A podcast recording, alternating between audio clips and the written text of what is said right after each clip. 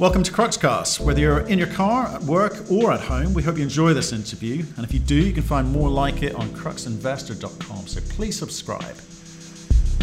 We speak today to Gerard Barron, who's the CEO of Deep Green Metals. They're a deep sea miner. We find out today what that means. And if you want to understand um, a little bit more detail and get our thoughts and opinions on the company and Gerard himself, you can get that at cruxinvestor.com forward slash club, along with company reports, uh, feedback from market experts from around the world. You can also get training courses, um, and there are a thriving community of investors on there sharing their thoughts and ideas with each other. And if you go and have a look now, there's a seven day free trial. Enjoy the podcast.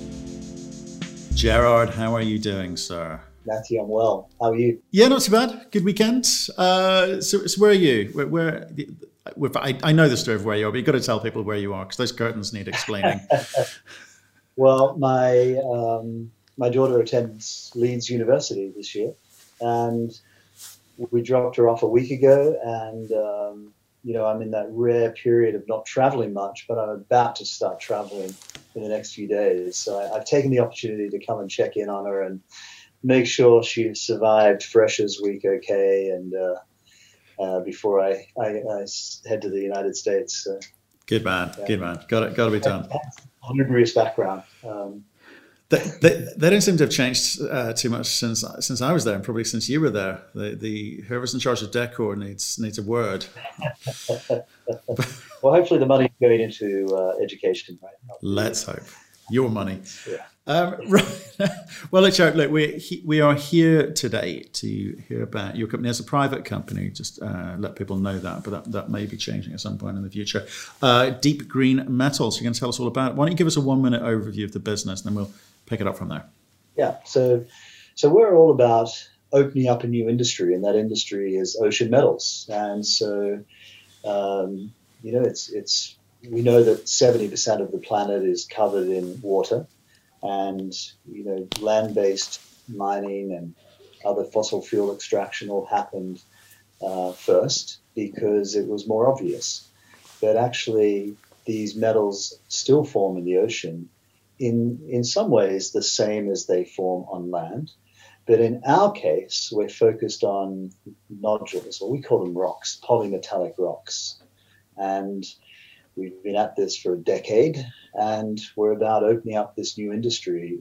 And it's it's it's an amazing story, Matthew, which I look forward to sharing with your your viewers because it, it uh, what you'll learn is that it's a resource that's made for made for now because it contains all of the battery materials we need to fuel this green transition. So Okay, so I, I, need to understand the, the business model because you've been at it 10 years. You must know what you're going to hone in on um, and all the big questions because I don't know much about this other than obviously in the oil and gas business, they do a lot of deep sea drilling, but uh, you know, I'd love to understand the parallels to that. But let's start with the business plan. So 10 years in, what are you trying to do?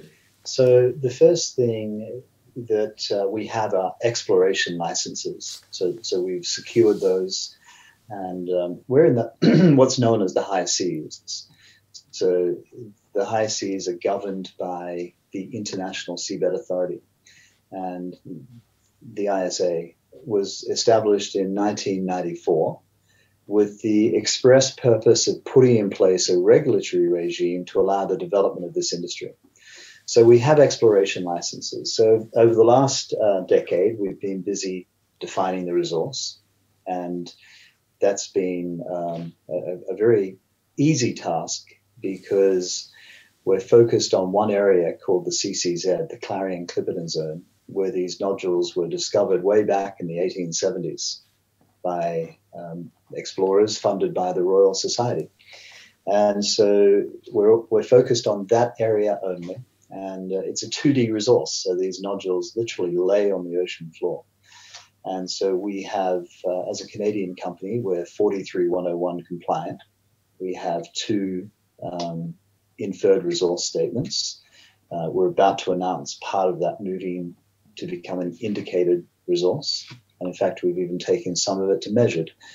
And so defining the resource is one of the things. Um, the, the, the next thing is to carry out the work that's required to submit our application to move from exploration to extraction. And so we're in the middle of uh, very extensive work programs which are focused on environmental um, permitting.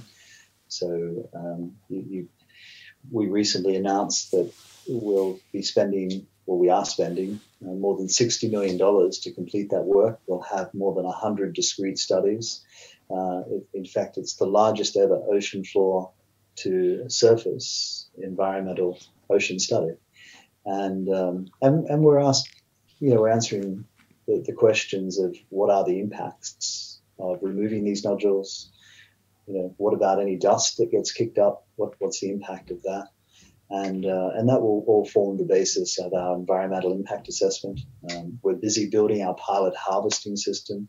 So we're doing all the things that you would do with any project to get it to a, a bankable feasibility stage. And um, okay, so, so there's, a, there's, a, lot of things you've described there which sound like conventional mining, and it should be. You're, you know, you're trying to find uh, metals uh, in rocks. Uh, it just happens you've got a lot of water uh, involved as well, seawater as well, which you know, I guess I suspect has its own challenges. Um, so a 43. So what are you after? What type of metals are you after in these nodules or these rocks? First of all, I want to understand which market you're in.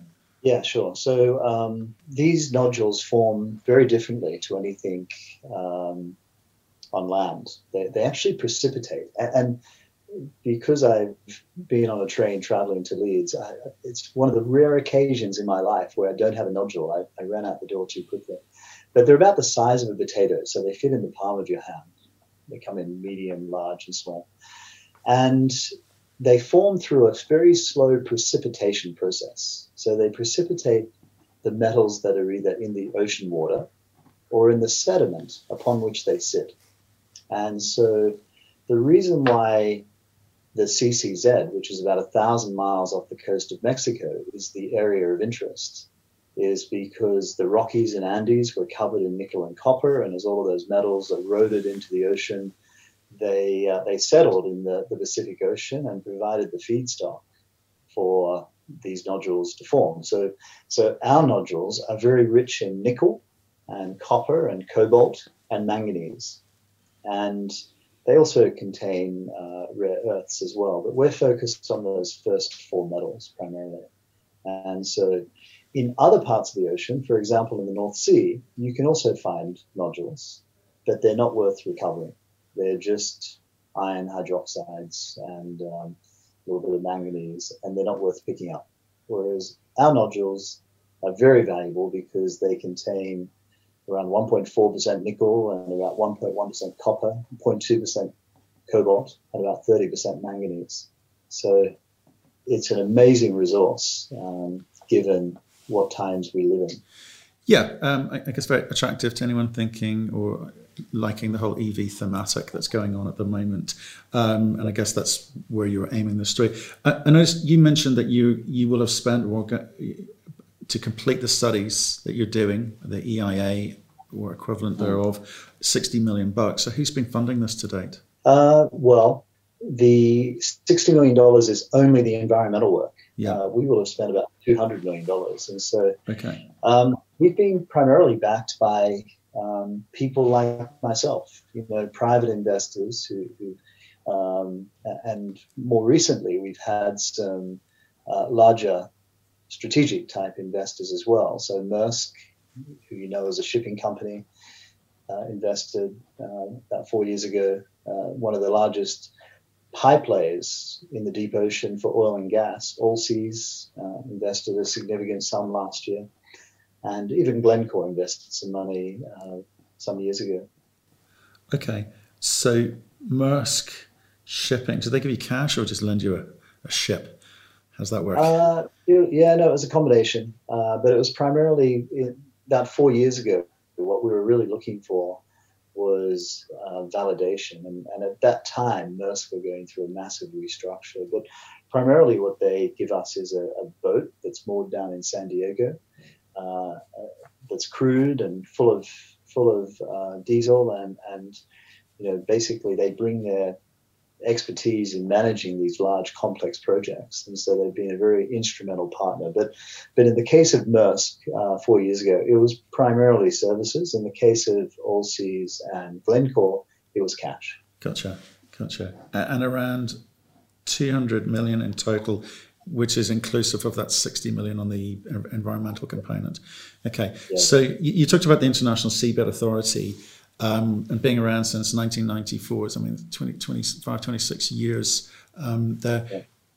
Are they are they the equivalent of your regulator? I mean, who regulates this? Because when you talk about a 43101 and uh, measured and indicated and inferred and so forth, not too many people know about mining underwater. I mean, mining, not not oil and mm. gas. So, how does it all work? So the regulator is um, is the International Seabed Authority, and, and it was established um, in 1994 uh, on the under the guidance of the United Nations. And so there are 167 member states plus the European Union. And so think of it as a United Nations type organization. And, and their job is to put in place the regulatory environment, which means the regulatory controls, which means the oversight through standards and guidelines and so on. Um, do they know a lot about 43101s? Probably not. That's our job to bring that expertise because we need to define our resource so we can continue to raise finance to develop the project. But what we will be um, required to do is to meet some very stringent, of course, environmental guidelines, and, um, and, and they will be enforced by the by the ISA. Right. Okay. And, and, if you yeah. about, if you think about them as a regulator, a lot of the undeveloped um, resources around the world are in developing countries, and so that that comes with its own set of challenges. Whether it's um, changing rules, unstable fiscal regimes, um, sometimes corruption. And so we think that the ISA, while it's um, you know somewhat of a slow-moving beast because it was set up 25 years ago and it's it's you know it has moved quite slowly, but it's it's about to be you know open for business. So it's a very exciting time, and this will be the first time that a asset that's deemed the common heritage of mankind has ever been developed. Because if we cast our mind back to the development of this industry, discovered in the 1870s, um, in the 1970s they started to collect these nodules. There were consortium involving Mitsubishi, BP, Shell, uh, Kennecott were involved, um, Inco and Lockheed Martin. And so they, they operated on the premise that they would be able to lay claim over the area uh, because no one had agreed who owned the oceans. And so in today's language, they spent about a billion dollars. And but it was the United Nations who stepped in and said, sorry, you can't develop this. Um, and so basically all the players had to go home. Their, their assumption that they could lay claim was wrong.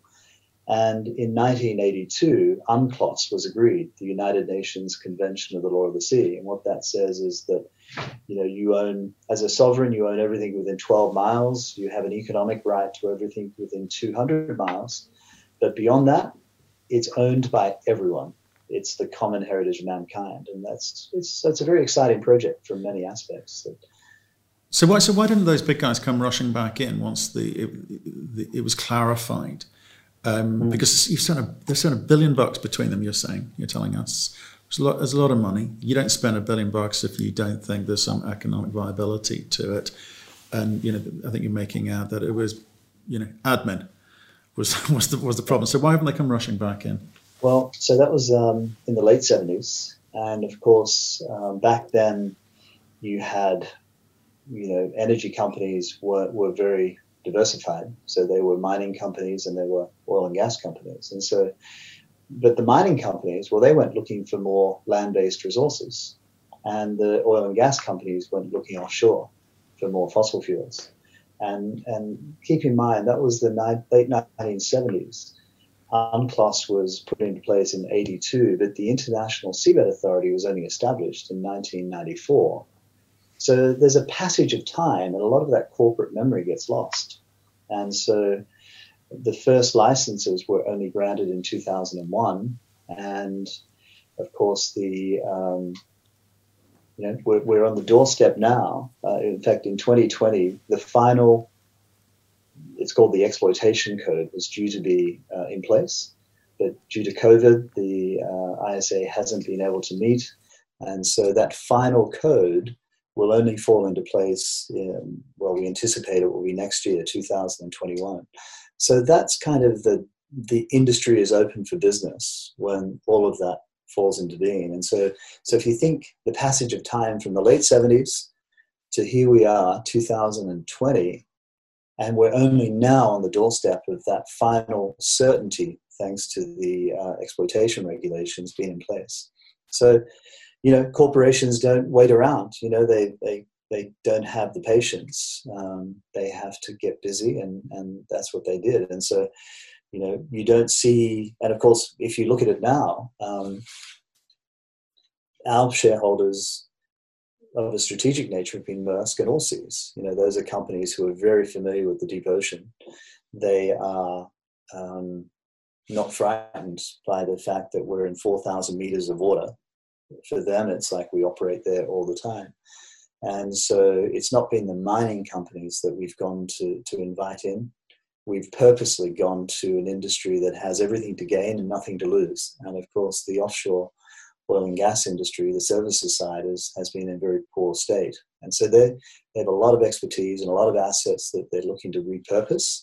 So this is a perfect industry that offers them hope. Okay, and who else is doing this?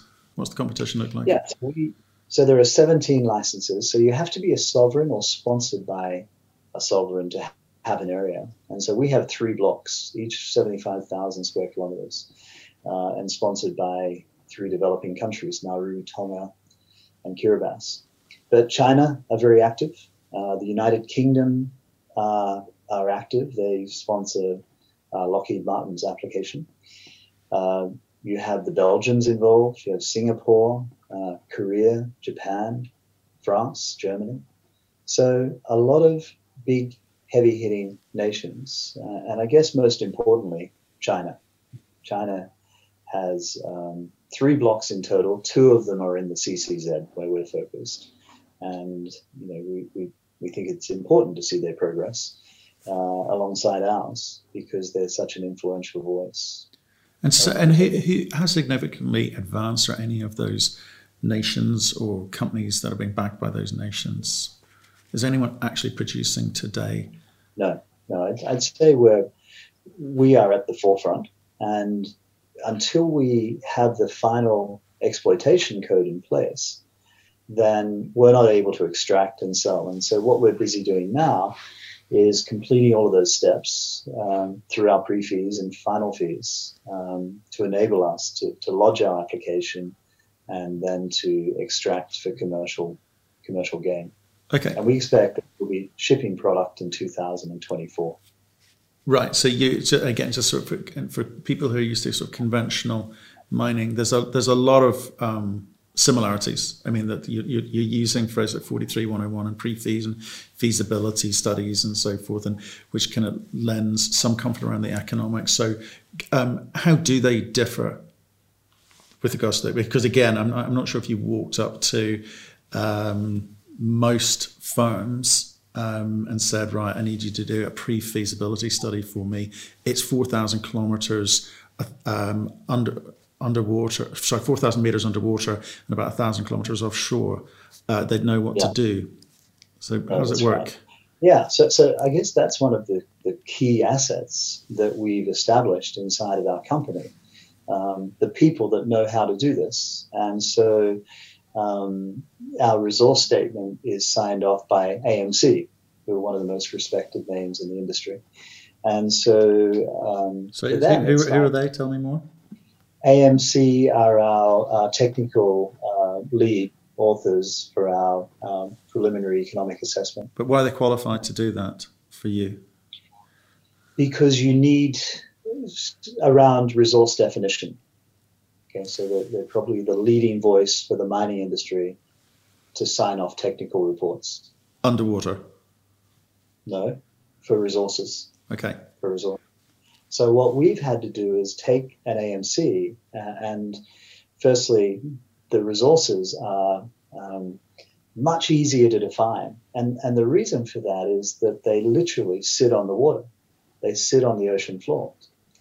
And so we don't have to drill for them or dig for them because most resources are, 3D, right? Whereas ours is 2D. It just covers a large area.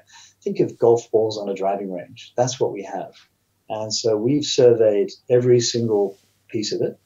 And so we we, we have a very uh, fine survey data, which, which then we, we complement that by taking box cores, which at regular intervals. And we take the box cores so we can measure the, um, the, the weight per square meter. The resource is estimated by kilograms per square meter. So we can test the grade and so we can um, study any of the organisms that are living in the mud or, or with the nodules. So it's it's teaching some old dogs new tricks, basically. But to define the resource, um, if you were drilling holes on land, as, as you know, you might drill holes 50 kilometers apart, and as you get more and more certain and send the resource further up the certainty pole, you have to drill your holes a lot closer. Whereas in our case, um, we've agreed with our, our technical experts that we can take those box core samples now every 10 kilometers. That's high. That's how high the resource certainty is. It's uh, because it correlates uh, very precisely with the survey data that we can take. And we, we, if you go to our website at deep.green, you'll find um, images of, of how we define the resource. Um, you'll find lots of little interviews there with our, our lead geologists. And it, it, you don't have to imagine it, it's there to see. And so uh, we're taking, you know, the, the resource uh, expertise of, of the current industry, companies like AMC. And um, our own project lead was formerly the, the global head of base metals exploration for BHP. And so you know, brings an enormous amount of expertise in defining or looking for and discovering resources. And so, so it's, uh, and if and if you look at our, some of the videos um, when we recover the box core samples, it's it is just a field of nodules. Like you, all you can see are nodules. It's uh, right. I, I, like, I, like, the analogy of, of, of, a golf course covered in, in, golf balls. It makes it easier for me to uh, understand. Um, let's come back to the EI because some of the, some of the problems around conventional mining are displacement of people, uh, you know, water tables being affected, and so forth. So I think you don't have those issues of displacing people or affecting people. Uh, you, you, there is a lot of marine life marine life down there, presumably, and it's part of your EIA, which is you know, the 60, 60 million number. It's a, it's a significant number, but again, who judges that? Who who's to say that what you are, what you are not doing, is the right thing ecologically? Mm. Well, ultimately, it will come down to the International Seabed Authority. So they will um, assess our application that we lodge with them, and um, and so they give us some guiding principles about the areas of interest. And so, and we obviously go and carry out that work. And if you, um, you know, we need to understand what it's like down there. We're in what's known as the abyssal zone. It's the most common area on the planet. It just happens to be on the bottom of the ocean. It's uh, it's an area of low energy, low food. Most of the, the food simply is biomass that falls down through the water column. And so you don't see plants growing down there. You don't see lots of abundant fish or wildlife. Most of the organisms are living in the mud. And so they're microbial organisms that are that are surviving in the sediment. And so you, you do find sea cucumbers and sometimes organisms that will be sitting on, on the nodules. So our studies have been very focused around, well, what is the impact if we take away the nodule? Because for those organisms that are sitting on them, well, that's going to be disturbed. Um, what happens about stirring up the mud? How far will it travel? How quickly will it resettle? And then what about any impacts on the water column? Because we're using a riser um, to, to, to move the nodules up. And, um, and interestingly, um, you know, we, we feel very confident around the results of all of those programs um, because, you know, one of our ambitions as a company is to identify, you know, what, where are the lowest impact supply of these important ore bodies. If we're going to transition away from fossil fuels, we're going to need to build a lot of batteries, as we all know. And so, what we looked at um, and have invested a lot of money into to studies around this, including our white paper that we launched on uh, Earth Day this year, titled "Where Should the Metals for the Green Transition Come From?" Um, in fact, we, we, just have had a subset of that white paper published in a journal uh, the Journal for Cleaner Production, um, just in recent days, which we're very proud of. And that really looked at the full life cycle analysis, the impacts of, of, of what happens if we you know, source these metals from known land-based ore bodies, or alternatively, if we focus on nodules. And, you know, we can compress the impacts by, for example, more than 90% from a CO2 perspective if we build those batteries out of nodules. We'll generate no tailings because the nodules contain only very trace levels of any deleterious elements. And so we don't generate tailings, we don't generate waste material, and we only use around 10% of the amount of water. So the, the benefits that this resource delivers are, are, are phenomenal when you compare it to what the land based alternatives are. And, of course, you mentioned social dislocation. Um, tailings are another big issue that we know investors are very concerned about. Um, and, and, of course, just generally, the falling grade of ore bodies on land means that you have to move a lot more dirt to get the same amount of, of material. And so, you know, it's time for a rethink. And I'm sure if we were starting afresh today, and thinking about this from a planetary perspective, we'd be getting our metals out of the ocean. You know, we wouldn't be digging up our most biodiverse habitats, tipping our tailings into the ocean as we sometimes do, building all these tailings dams that sometimes don't stand the test of time. You know, nodules are a fabulous uh, resource. They are, and, I know you've been dealing with the ecological, environmental component there, and I do appreciate that. Um, can you talk to me a bit about where you are. Did you say you have done or are doing a PFS? Where, where are you with yeah. that? You've done. You've done one. So can you? It, it's obviously. I always say to people, PFSs have you know thirty plus or minus thirty percent uh, with regards to the economics there. But can you give us a sense of the numbers because uh, you're you're telling a tale of it, it's available. There's a lot of nodules down there. There's thousands of square kilometers of, of nodules down there, and we and you've identified where some of those are.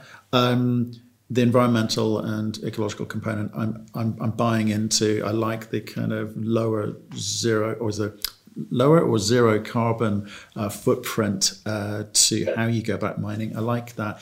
But cost, you must get this a lot. Is it because sure. I, I, know you give us a clue? You said it's lowest quartile, but you know, how good are the yeah. numbers? Yeah, the numbers are good, um, and, and, the numbers are good for several reasons. One is the the polymetallic nature of it. You know, so in the same ton of material, we have 1.4 percent nickel, we have 1.1 percent copper, 0.2 percent cobalt, and 30 percent manganese. So, you know, the, the numbers mean that each one of those would be a good resource by itself if you looked last year, the average grade of copper mined was less than half of 1%. So we've got 1.1%, and we've got 1.4% nickel, and so on. So, so you've got to start with grade. And as everyone in the mining industry uh, says, it's about grade, grade, grade. And so that's where you begin to drive the, the better economics. And then, of course, it's the, and this drives economics and the environmental impacts that you don't have to move as much material. That you, you know, when we, when we collect our nodules, we put them on a transporter, we'll then send it to a, a processing facility north, but we can send that, we can build that processing facility anywhere in the world. We won't have to build a new deepwater port. So that'll be one of the requirements. We will build it near a supply of renewable power. We'll build it somewhere with roads and rail and water and, and infrastructure. And you don't have that benefit generally in the mining sector today. And that's one of the things that will allow us to scale this much faster as well, because infrastructure is a, a limiting factor. You know, if you've got to build a five billion new port to open up some more access, it's like, well, that's a massive hurdle. Whereas we don't have that infrastructure to be able to get going and keep moving. So that's one of the drive, another driver for the economics. And, and of course, um, what then makes it very timely is that the production vessels that will be the, the mothership that will sit on top of the water, if you like, um, that will then power the harvesters that will operate to collect the rocks. Um, we can repurpose a lot of assets that were utilized for the oil and gas industry that are now lying unused. Drill ships, for example. In fact, our partner Allseas acquired a drill ship um, for cents in the dollar uh, recently. A drill ship that was an $800 million asset, you know, less than 10 years ago. Uh, a Samsung 10,000. They were able to buy cents in the dollar to repurpose for this application. And so, you know, we'll be able to continue to do that. We'll be able to scale that idea up to, to be able to convert more of those ships into to this production environment. And so, so that means some of the capital barriers that would be otherwise there uh, dissipate. And so that, that's a bonus almost. Um, but as far as, let me go back to the economics. Um, if you look at our project as a nickel project, because just over half of the revenue will come from nickel, then we'll produce a pound of nickel for minus three dollars eleven per pound. So that's there's only one cheaper nickel producer in the world, and of course that's Norilsk. And so, um, but Norilsk has some limitations, right? They they can't easily expand their nickel production whereas uh, we don't have those limitations. Right. Okay. So when's the feasibility uh, completed? When do you get a little bit more certainty around those numbers?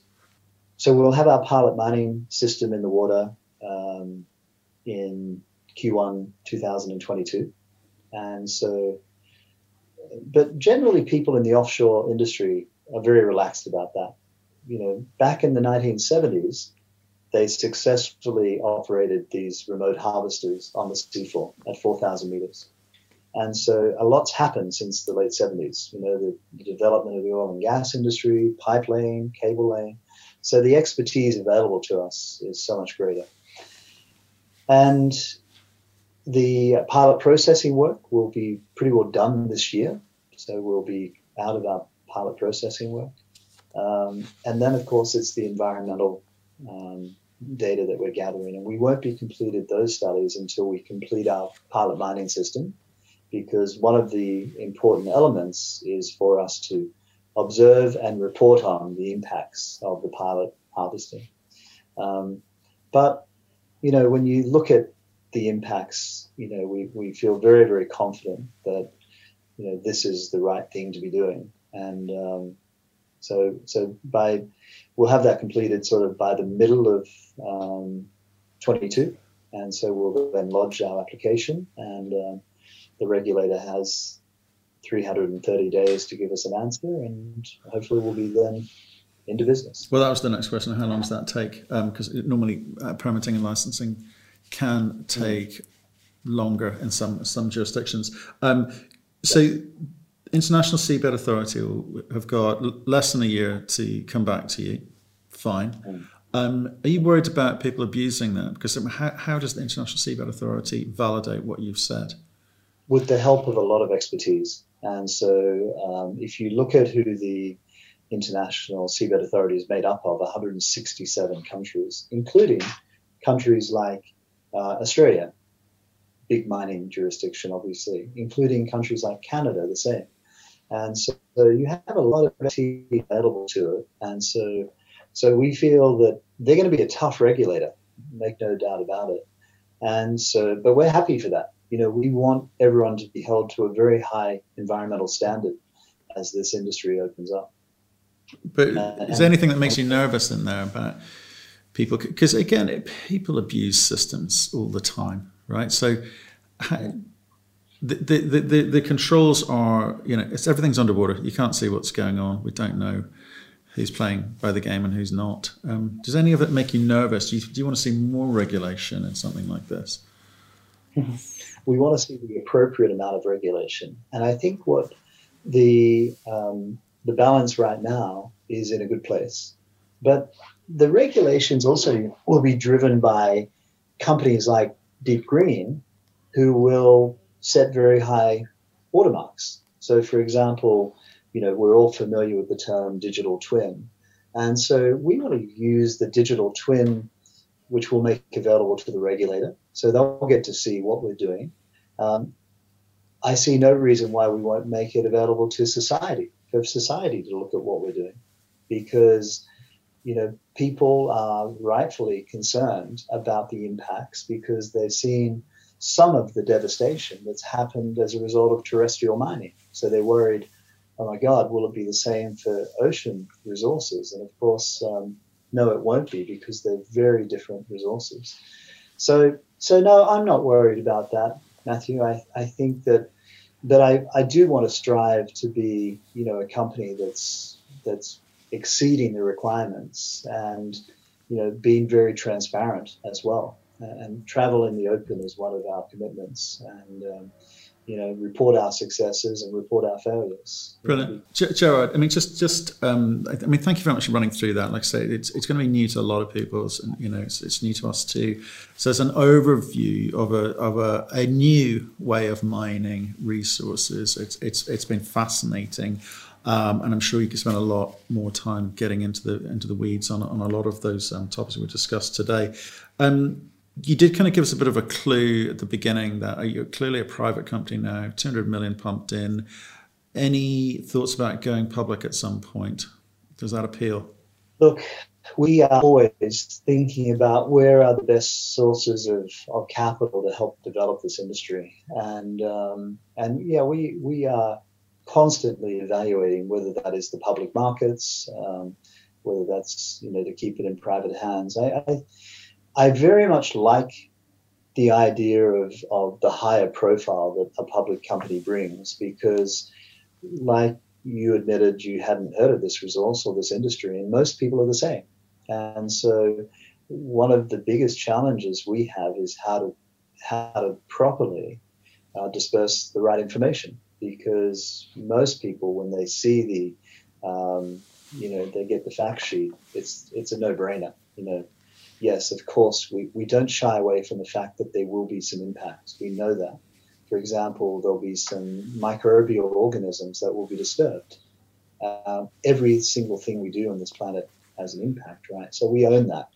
Um, the fact is, there'll be, you know, a fraction of the impacts compared to the alternatives. And so having, you know, uh, the, the public markets to be able to communicate that, I think would be advantageous for the you know the development of this industry. So it's something that you know the board talk about you know on a regular basis, and and you know we, we, we get approached about it all the time because it is a story that captures people's imagination. And so you know watch the space. Well yeah I, th- I, think mainly you know i think the thing which really captures people's imagination is the timelines that you've given. If if you can come back with a feasibility study which says econ- the economics are there and you can start producing by 2024 and show us the sorts of scale that you're going to be able to achieve because people are looking for the next big nickel mine okay?